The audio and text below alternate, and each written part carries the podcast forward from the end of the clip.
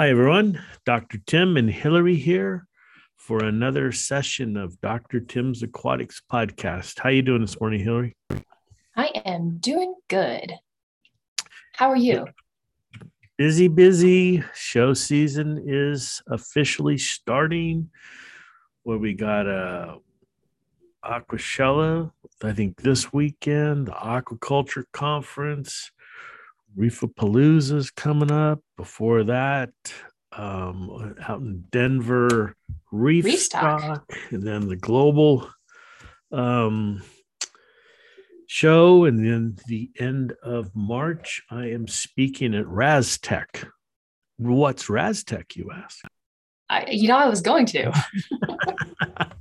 ARIA, Recirculating Aquaculture Systems conference that I've been invited to speak at in Hilton Head, South Carolina, two day conference. Oh, that Yeah. sounds awful. Just awful. Well, I'm just flying in, doing the talk, and flying out. so Oh, come on. no, don't have to. Busy, busy, busy. That's just the end till the end of March. So then we've got uh, lots of stuff happening in April too. So it's all good. Yep. And And if you've been following our social media, you're hopefully as excited as I am because we started posting our bacteria jokes on Mondays. If you haven't seen those, please go back and watch. They are hilarious. I absolutely love them. We've had a really good response on them too. Yeah, probably because everybody's looking at me like, what a fool. But um, I don't No, think no. they're laughing at the jokes. But that's okay. I I uh, made up one as I told you the other day. It was funny and scientific at the same time. How's that see, in the same sentence? Mhm. and that and that's why people come to our page. They like this. Yes. So it's a thinking joke. Yeah, I think I won't listen again, maybe. Anyways, uh, so we're today we are going to talk about acclimation. Yes. I'm excited. You know, I've been because some of you guys requested this on YouTube that we index the podcast videos. So I'm working on indexing those videos. It's a slow process, but I did the one, our very last episode, our main topic, and we talked about, oh, we should have a podcast on acclimation. So, of course, here we are talking about acclimation. And it's really interesting. You know, people talk about like, oh, is my phone listening to me when I talk about things? Because I swear I've seen so many different articles and Instagram posts and people talking about, oh, this is how I acclimate my fish, or this is how I acclimate my coral. So hopefully this is a very timely podcast. Yes, and not too controversial, but well, we can't promise that, can we? Because I have very particular um, opinions on how to acclimate. And for you that uh, may not know, I used to run a really large fish hatchery. We um, grew the fish in San Diego, would bag them up and then drive them out to the fish farm in uh, out south of Indio, California. So it was a long drive, lots of fish and small, you know, fingerling fish in the in the bags. Um, so I have a lot of experience with with acclimating fish and and then shipping. Um, we used to ship fish all over the world, live fish.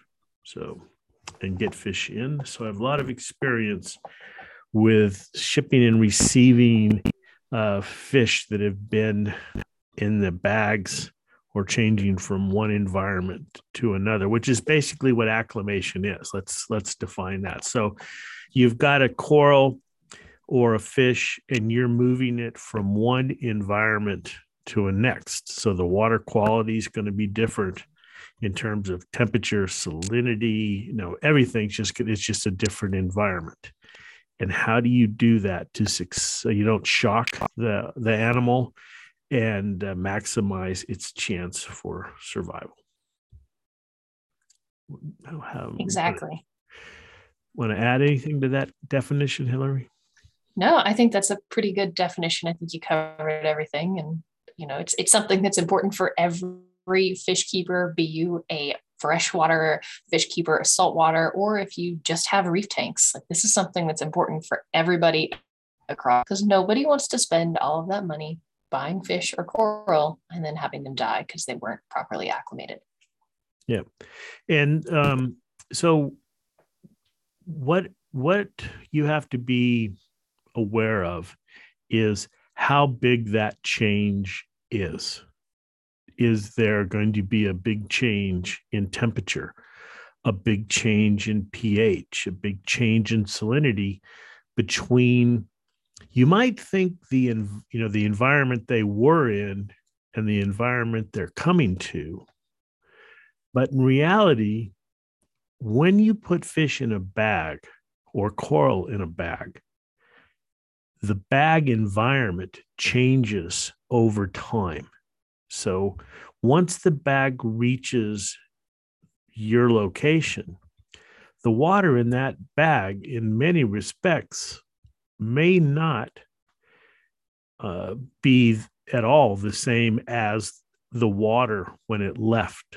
And I'll explain that. I mean, in the bag, let's take fish. That's the, you know, most critical one, maybe, is obviously temperature. If you're shipping the fish from one location to another, like like right now in the Midwest, there's really bad storms going on planes are delayed, boxes are sitting, even if they're shipped in styrofoam with heat packs, there can be a big temperature difference between the water uh, when it arrives, you know, and uh, when it left.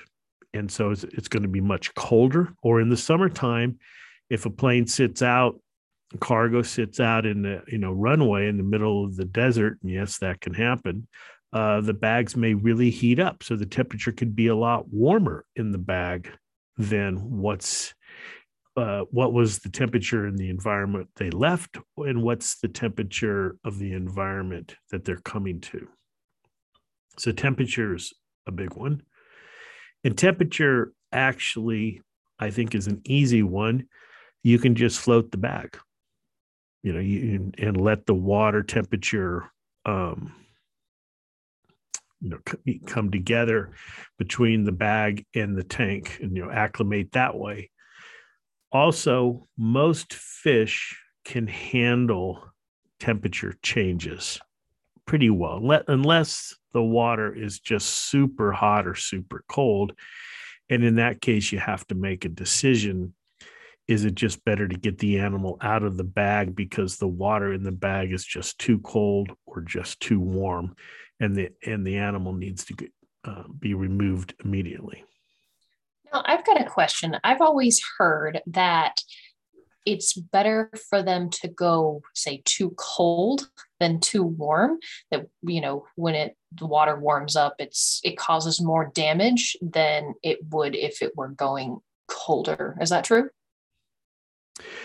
Generally, yes, because one thing, the warm water less oxygen. So the so as the bag heats up, there's less oxygen available to the fish.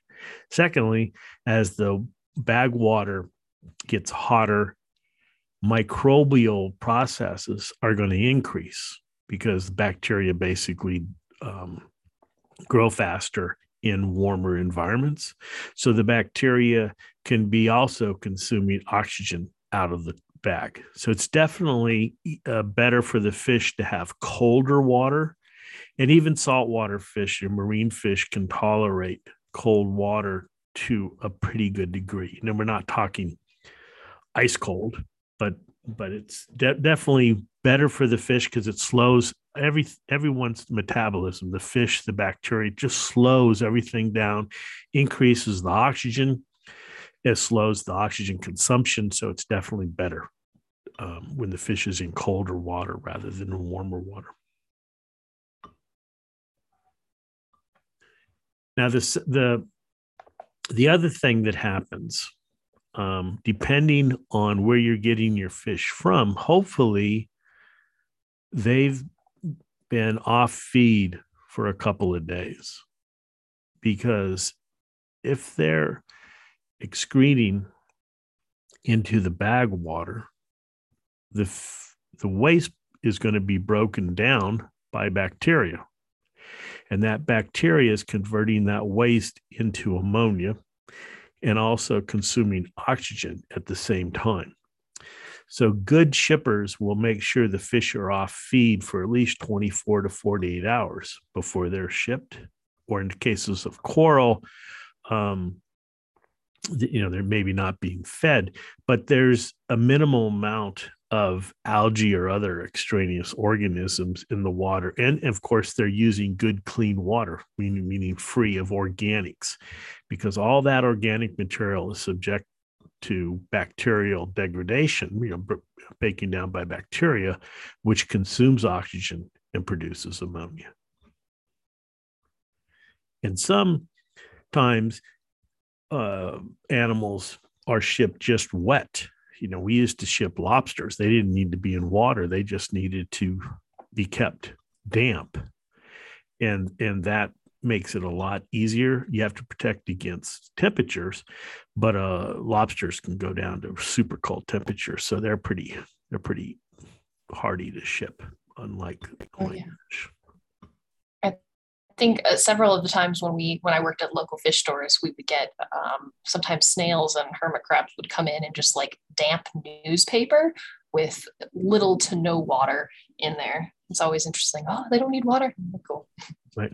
And if you're thinking of shipping fish, um, there's a whole nother talk, but you know, less water is better because you really need oxygen. As long as the fish is um, covered so that it's you know not exposed its gills are not exposed. You actually want more oxygen and that's why we ship with pure oxygen.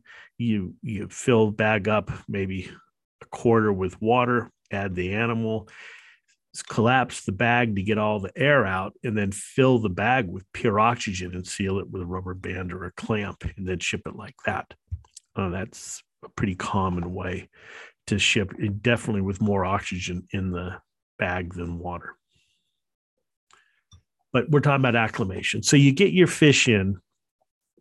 The typical way you'll see is a couple, well, there's a couple of different ways. Some people will float the bags. Um, and if the temp just to acclimate with temp, this is acclimating temperature. So it's the temperature of the bag is much different than the temperature of the receiving water you put the bags in the tank the vessel whatever the receiving water is and let them sit for a while.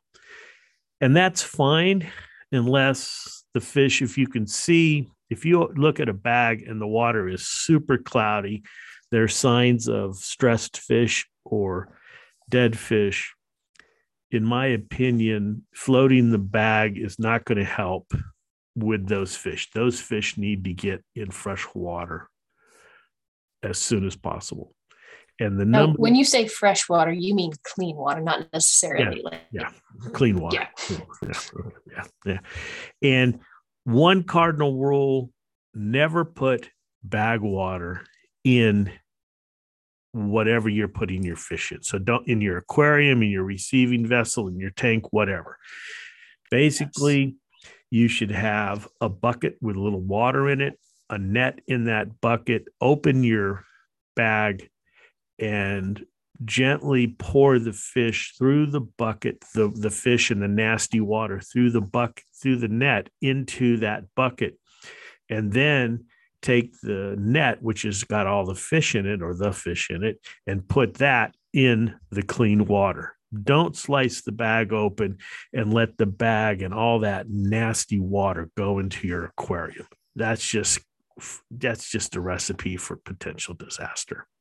Yes. And, and to that point, I I mean, I don't get new stuff that often, but when I do, um, you know, if my bags need to be floated, I will usually put them in like a separate container or something and float like the separate container with the bag in it so that I don't even, you know, because if especially like from local fish stores and stuff if you get them you know the bags might be sitting down in water. You don't know what's in the water or where the water's been. So i'm always overly cautious on stuff like that. Yeah definitely. Um so so the first thing to do when you get your bag in is assess what's the condition. Do i need I mean, are the fishers, the animal stressed? Obviously, if it's on its side, or another way to tell, like I said, is the water is super, super cloudy, milky. That's pretty good sign. And you need to get the animal out of that nasty water immediately.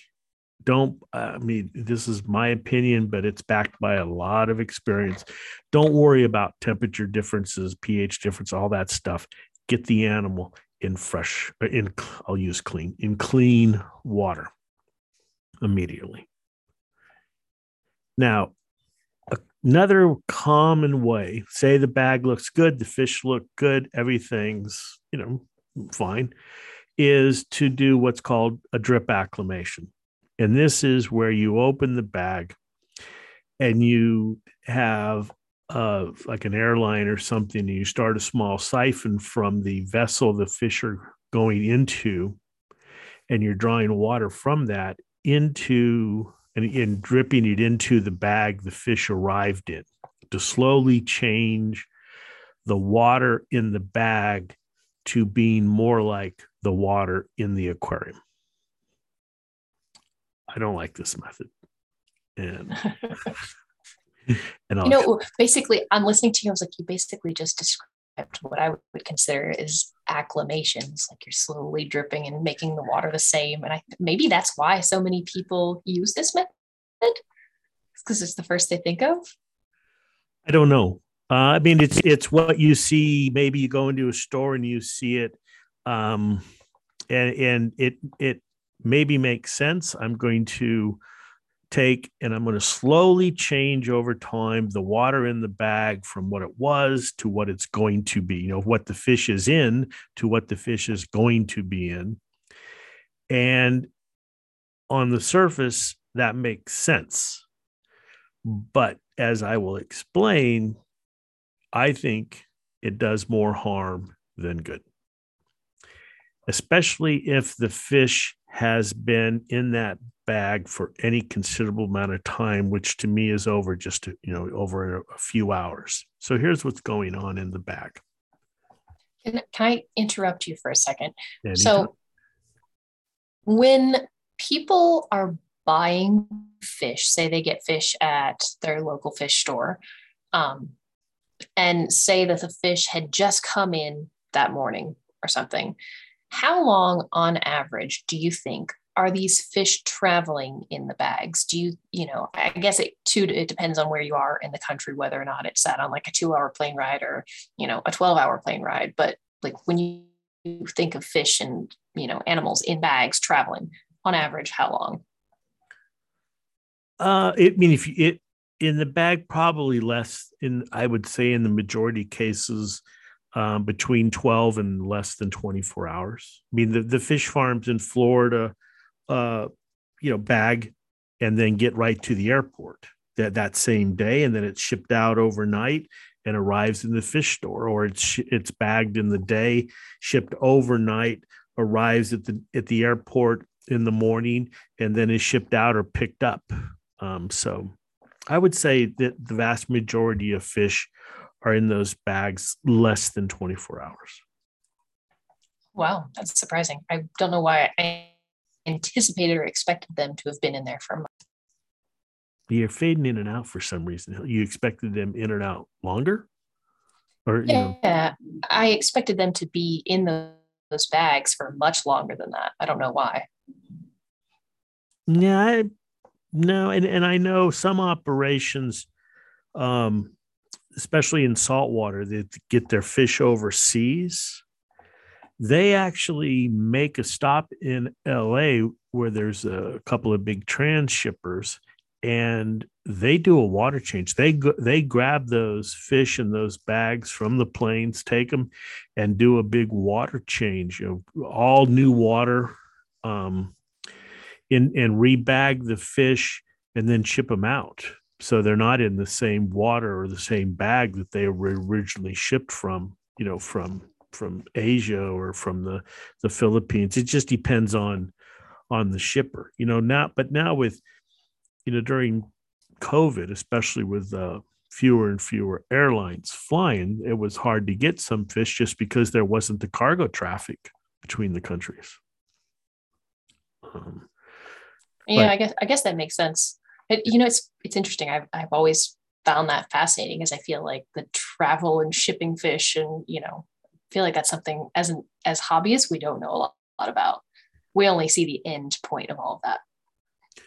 Yeah, um, there. I mean, there's been a lot of articles. Well, I don't know about a lot, but there. I think if you went and searched, you'd see out there. Or, but it's a it's a thing that maybe some of these companies maybe need to make more um, transparent ab- about uh, how they do ship and care because some of these companies take amazing amount of care and expense. And you think why is this fish so expensive? But it's gone through a couple water changes and uh, changed hands you know just to get it in good shape continually good shape when it arrives at the store. And then some stores even quarantine their fish for a while before they get to you.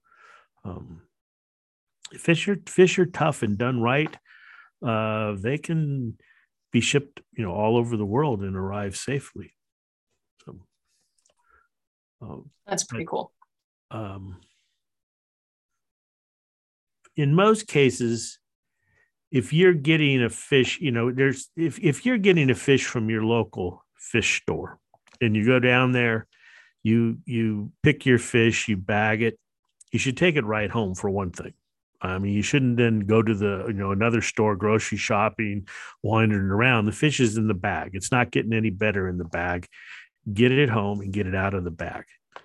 And in many cases, I know people aren't going to want let me hear this, but just pour the fish through the net in, you know, and get it in the net and put it in the tank. I don't really know that you need a lot of acclimation unless there's something really different about your tank.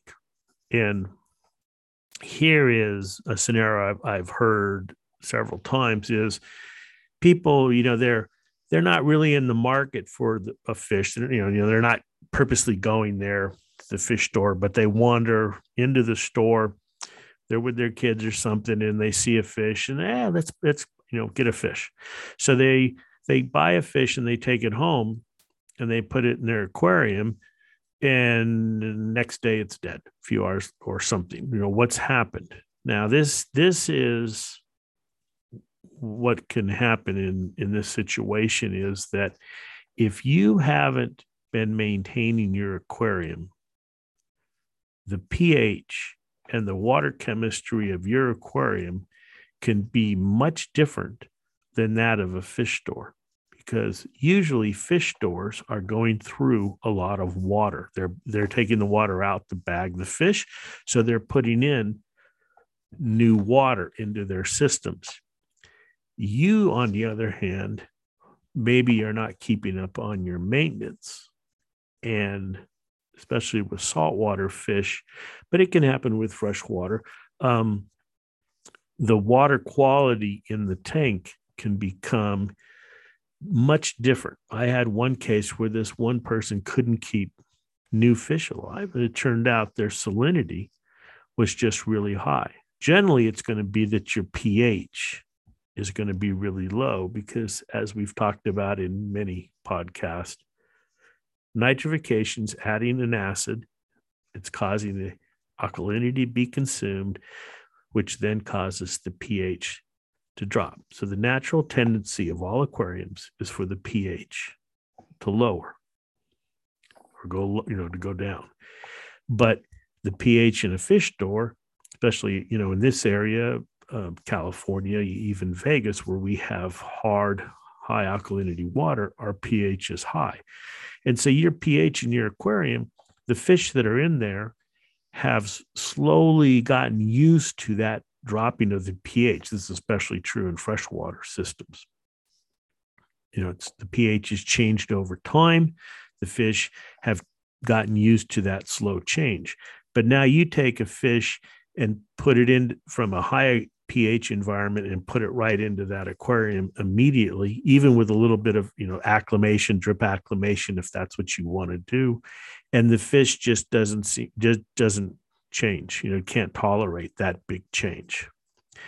So the moral of that story is unless you know your water quality is good and you've been keeping up on your maintenance, buying a fish at the spur of the moment is probably not the best idea. I would never recommend impulse buying fish. Please always do your research before you buy anything and make sure you're prepared to bring it home, yeah. including maintenance on your tanks and you know. Right, and, and that's why it's always good to. Uh, you know, you know, get to know your local fish store. They're a resource, you know, and and uh, what what kind of fish freshwater fish are amazingly versatile you, you don't have to keep a discus that comes from soft low ph water in a soft low ph tank they can they do fine in southern california water maybe if you want to spawn them but most people aren't into you know spawning their fish. They just want a nice fish aquarium. What they don't like is the big giant changes and that's why you want to be doing your maintenance. And um, before you add fish and make sure you've done water changes, clean the filter, and, and keep up on that so that the pH and the alkalinity are in good shape and you're not um, exposing a fish from an aquarium in a store to a much, much different water quality environment of your aquarium that you haven't been maintaining. And there's a, another subtle hint there maintain your aquarium. and, and, I'm going to say shameless plug. Um, First Defense is something else good that you could keep on hand to add to your tank when you're adding fish. Yeah, but it's more and more common that people are buying fish uh, from different locations and having them shipped in. So the fish has been in the bag for several hours. So let's go back to what we originally talked about in terms of the drip acclimation. So what what's happened in this in the bag? So here's why in 99% of the cases I do not like what's commonly called the drip acclimation, which is where you open the bag and slowly drip water from your aquarium into the bag of water with the fish in it that the fish just arrived in. So the fish has been in this bag, it's respiring which means it's putting in CO2. CO2 in the water is now causing the pH of that water to drop. The fish is also, um, even if it hasn't been fed for 24 hours, it's still excreting ammonia into the bag. There's no biofiltration in the bag, so the ammonia is building up. But because of the CO2, the pH in the bag is dropping. And you can test this. You can take a sample when you open the bag, and you're going to find that the pH is low. And you can take an ammonia test, and in many cases, you're going to find the pH is high. I'm sorry, the ammonia is high. So the pH is low, the ammonia is high, and the fish is fine. And that is because, as you've been listening to these podcasts, you know now that the majority or all the uh, total ammonia in that bag water is in the ammonium, the NH4 plus form, which is the non toxic form. And the fish is doing fine. It's in that non toxic form because the pH is low, six or lower. Now, what do you do? You take your beautiful, clean water and start dropping it into that tank, into the bag, and you've opened the bag, which is letting the CO2 out. Some people even put an air stone in the bag, thinking that's going to help bubble, and it will help a little bit bubble up the CO2. But you're dripping in that great new water. What's going to happen? The pH is going to rise. And if you're in Southern California, that pH is quickly going to rise to 8 or 8.2, which is the typical water we have here as that pH rises, all that ammonium starts to switch. You know, not all, not 100%, but a great um, majority of that ammonium starts to switch to ammonia, 5%, 10%, depending on the pH. That's the toxic form. And if you've got total ammonia off the scale, and now you're increasing the pH so that even five or 10% of the total ammonia is in the ammonia form, the NH3, the toxic form, it can be so high in the bag that the fish immediately start to become stressed. And this is why I don't really like drip acclimation because your fish was doing fine in that low pH, high ammonium environment. It's not going to do well in the high pH, now ammonia present environment. And assuming the temperatures were within, I mean, really, it's pretty hardy. Fish are pretty hardy, 10 degrees or so. And you can do that by floating the bag for a little bit. My contention is it is always better to get the fish out of that high uh, or low pH, high ammonium, high CO2 environment into new water. Because as we've talked about, if the, you know, once you start drip acclimating and increasing the pH, the, the ammonium shifting to the wrong form, and it can definitely poison your fish in just the short few hours that you have the fish in the bag. I've seen it um, because the you know the total ammonia can be super super high in these bags. That's my short, basically definition. Um, we we would never keep fry. So, you know, the smaller the fish, um, the more sensitive it is. Um, to ammonia poisoning. I mean, you can look at ammonia toxicity studies. If you remember, I've done this for my master's, and the ammonia toxicity, the LC 50 for 24 hours, that's the concentration that kills 50% of the fish in 24 hours. So you can do it for eight hours. It generally smaller fish, it a lower amount of ammonia will harm them than if they were bigger. So the bigger the fish, the more ammonia they can tolerate. So small fish, which is generally what people are buying, don't tolerate the the ammonia as well as bigger fish. So get them out of the bag. Now I don't know if there, you were taught, Hillary. We don't talk about these things beforehand, folks. So no, we don't. And, you know, it's crazy. I've worked, so I've worked at a public aquarium and I've worked at two different local fish stores, different sides of the country. And it's wild. Like everybody had their own set way of how they wanted you to acclimate fish. And it's funny, like they would talk to people, like the owners of the store would talk to people and they're like, well, I talked to so and so, and now we need to acclimate this way, or we need to do this, this, this, and this but it, it was interesting. Like, I don't think anybody ever really talked about the science behind why you should acclimate one way or the other. But here we have. Right, right. I mean, I don't, I, you know, I'd like to give people reasons. If you look at what's, what's happening, well, CO2 buildup, that's not good. And we know it's building up in the tank eh, or in the, in the bag. Um, and also, uh, ammonia, you know, we know you can you can just measure this. You can take your test kit, measure, and the ammonium is going to be off the scale. It may be so high you have to dilute. Well, now you start changing the water. We know what's going to happen. You're not generally putting low pH water in that tank. You're acclimating with higher pH. The higher the pH shifts, which means that more of that total ammonia is going into the NH3 form that's going to harm the fish.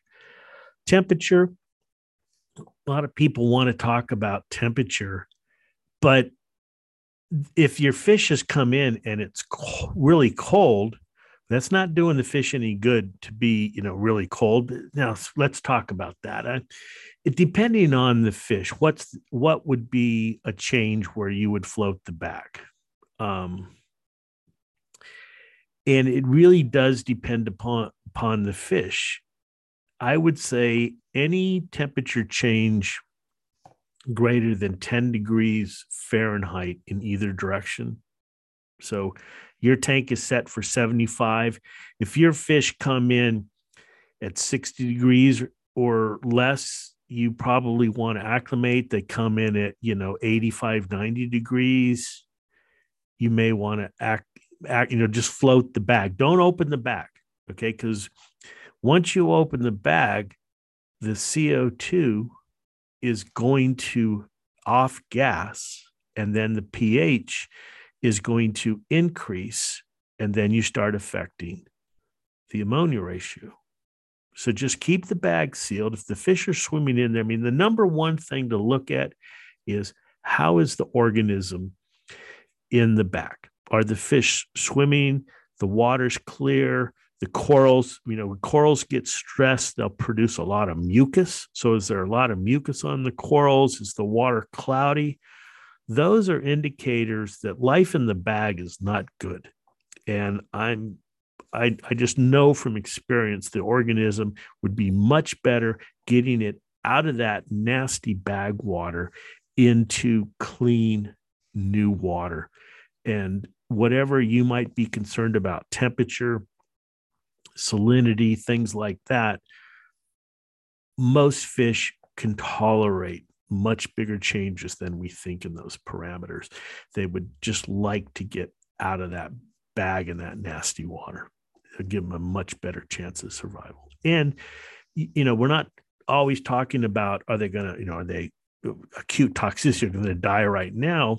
But in that bag, if the water's gone nasty, the fish are stressed. Think about, you know, if you were in a sealed room and someone was uh, was the room was not the air in the room wasn't being exchanged and the CO2 and you know the carbon monoxide's building up you're becoming more and more stressed which leaves you even when you get maybe get out of the room it's more susceptible to a secondary disease you know getting getting sick a day or two later because you were in such bad environment and that's where something like the the first defense can help you know we, we always recommend adding that to the whatever vessel the organism's going into afterwards. It helps stimulate the immune system. The vitamins help stimulate the immune system and fight off infection and things like that.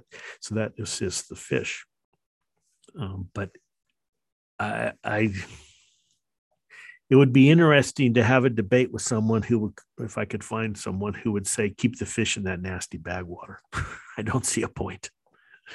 So. I, I, don't know that you're going to find any, but hopefully you wouldn't find anybody yeah, like that. Yeah. Um, but some people really believe in the drip acclimation. And you'll see that all, you know, all over where they'll add, uh, you know, sometimes they'll pour the fish out of the bag, but in the in that nasty bag water into a bucket, and they'll immediately add 50% new water. And then they'll start drip acclimating but you still have that nasty bag water which is full of ammonia depending where the fish came from. And i just don't believe that's the correct way to do things from the fish's health point. Get it out of that ammonia water. Okay now i've got two questions for you. So one are there some species of fish that just like acclimating in any sort of change just is way too stressful for them. Like wrasses, for some reason, just come to mind as a species that don't do what like I'm trying to think. There's some species of wrasse that just they really just don't do well with acclimating to the point like people have recommended you make sure you turn the light off if you've got any light, make sure it's like a red light, and you know let them sit in the box for a while before you open the box, and then you know just super gentle. I feel like drip acclimation was part of their process, but it sounds like maybe that was causing more stress to them along the way do you yeah, know of any it, well, species that you know fall outside? Yeah, of this um, method. Well, we've literally gotten uh, on the freshwater side. Immediately comes to mind is rummy nose tetras and neon tetras. I mean, we we've literally gotten fish shipped up from LA to the lab. So they've they've been they were bagged that morning, a few hours in the truck, come up to the lab, open the bag, pour the fish through the net, put them in the tank, and they all just turn upside down. You know, and it's the, the those species can be very hard. Um, and I don't, I, right, I couldn't tell you why. I mean, the water, I know the water in the where they are. I know our water. It's all good. It's hard chlorine free. Um, but what you did say, you know, when you're acclimating fish, definitely have the lights off. I mean, they're light sensitive, the bright lights, they want to, you know, it's just stress points. You're just trying to eliminate stresses. And fish generally don't live in that bright light like, you know, you see in the detective movies where they're shining the light in your eye, make me talk, you know, or something like that. The fish don't live in that type of super bright environment. It stresses them. So definitely turn um, the the you know lights down or off.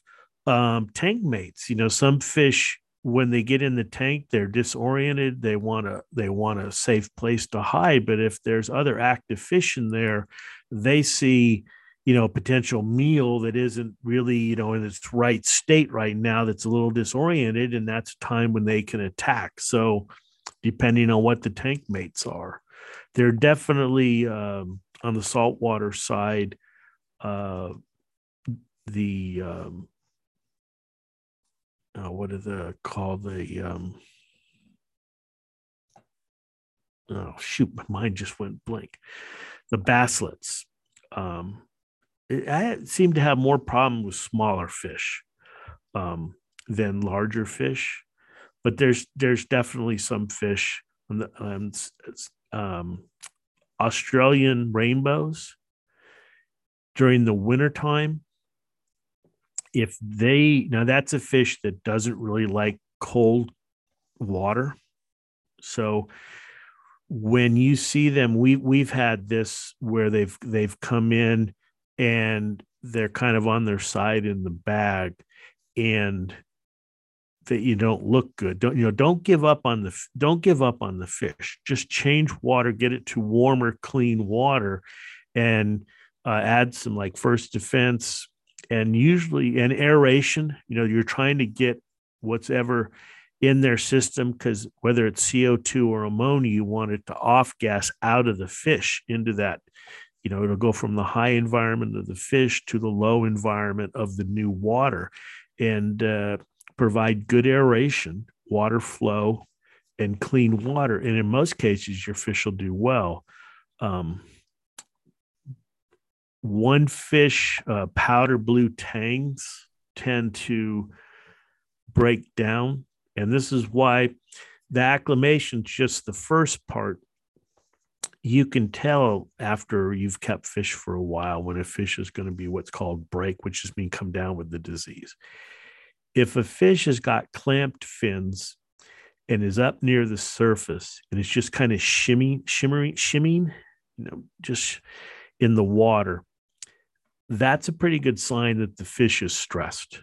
And I would start a disease treatment regime immediately with that fish. If you can catch it without too much work, put it in a in a quarantine. Uh, well, it should be in a quarantine tank, anyways, but in a hospital tank where you can treat it, you want to start that before you start seeing any type of disease organisms or you know up bacteria or spots or something like that. It's just kind of an early sign that the fish aren't doing well. If they're just hovering in one place with their fins clamped close to their body that's a pretty telltale sign that they're um, not doing well. Um, eels? oh, yeah. And you know that's one of the things that i've talked oh, go, go ahead. No go ahead. Go ahead. I'll say one of the things that I've talked about before is like you should and we've i think we've even talked about this on the podcast is like to observe the fish and spend some time like paying attention like you've got your fish in your tank you know what normal behavior looks like. So if you see a fish acting like that like oh there's something wrong definitely you know hop on that and you know do something to treat it. Right. And try and reduce its stress. Yeah.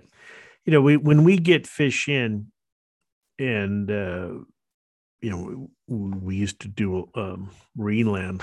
We'd ship fish from the the lab to the different shows, and you'd get 80, 90 bags of fish. Um, you you open the the box and you take a quick look of, I mean, it's kind of um, looking at all the bags. Okay, is there a bag that's open? Is there a fish? Because things happen. Is there a fish that's not looking too well? Treat that one first. Get it out of that water into new water as soon as you can. Um, trying to think of extreme. You know, most uh, corals uh, do do you know do better in shipping than uh, fish. Um, shrimp, you would treat them like a, like a like a fish, and be you know very careful because sometimes I've had oh yeah you know there I ordered four shrimp and they came in and there were eight. Well, no, the the fit the shrimp molted. You know when they sometimes when they get stressed they'll molt, which just grow. They'll shed their ectoskeleton. So, uh, you know, be careful. Don't don't think that everything's um, dead in the in the tank you know observe the bag closely and get all the organisms out of there and get them in new water and then take a look i a lot of times going through a lot of uh, bags you wear a, one of those little miner headlights you know on your forehead that way you've got your hands free but you can be looking with a light real real close at the at the corals or at the shrimp or whatever especially these small organisms to see how they're doing but observing is key to the whole thing. Yep. And you know, I want to touch on something that you said a minute ago about like the environment that they're going into. Hopefully, you've got a quarantine tank, but you know, you talk about like fish going after other fish. So I, I had clownfish that had gone through quarantine. I put them in my main display with my cowfish. You think cowfish are slow and awkward and can't swim? Nope one of the clownfish lost a chunk out of its dorsal fin because the cowfish caught it. I was like, oh goodness. So one of the things that I like to do if I'm adding new fish to an existing tank that has fish, I'd like to one, obviously keep the lights off, but two, maybe give my existing fish in the tank like a snack and a meal before I add the new fish. So hopefully they're less likely to go after the new species that I'm putting in, thinking that they're a snack. Yeah, that's a good idea. Divert them and divert their attention with food, uh, and that gives the new the new fish a chance to or you know uh, orient. Okay, I'm in the water. I'm here. I can swim. I can find a hiding spot. You know, and things like that. Um, that that's uh, a good point, Hillary. Yeah, we all want new fish to be successful in our tanks. So every little step that we can take, might as well Yeah. and uh, you know definitely should be putting them in a quarantine tank to observe them. Um, but, but as we've stressed many times, the key to successful acclimation is observing the fish, having good, clean, aerated water available, and as I said, in my opinion, it's backed by lots of experience. It's better to, in almost all cases, uh, to get the fish out of that bag into the the new clean water and never put any of that nasty bag water in your system. Nope, good advice. Yeah. And and also depending on the source, you know, some some places add um, antibiotics or ox, you know, some types of medication to that bag water too.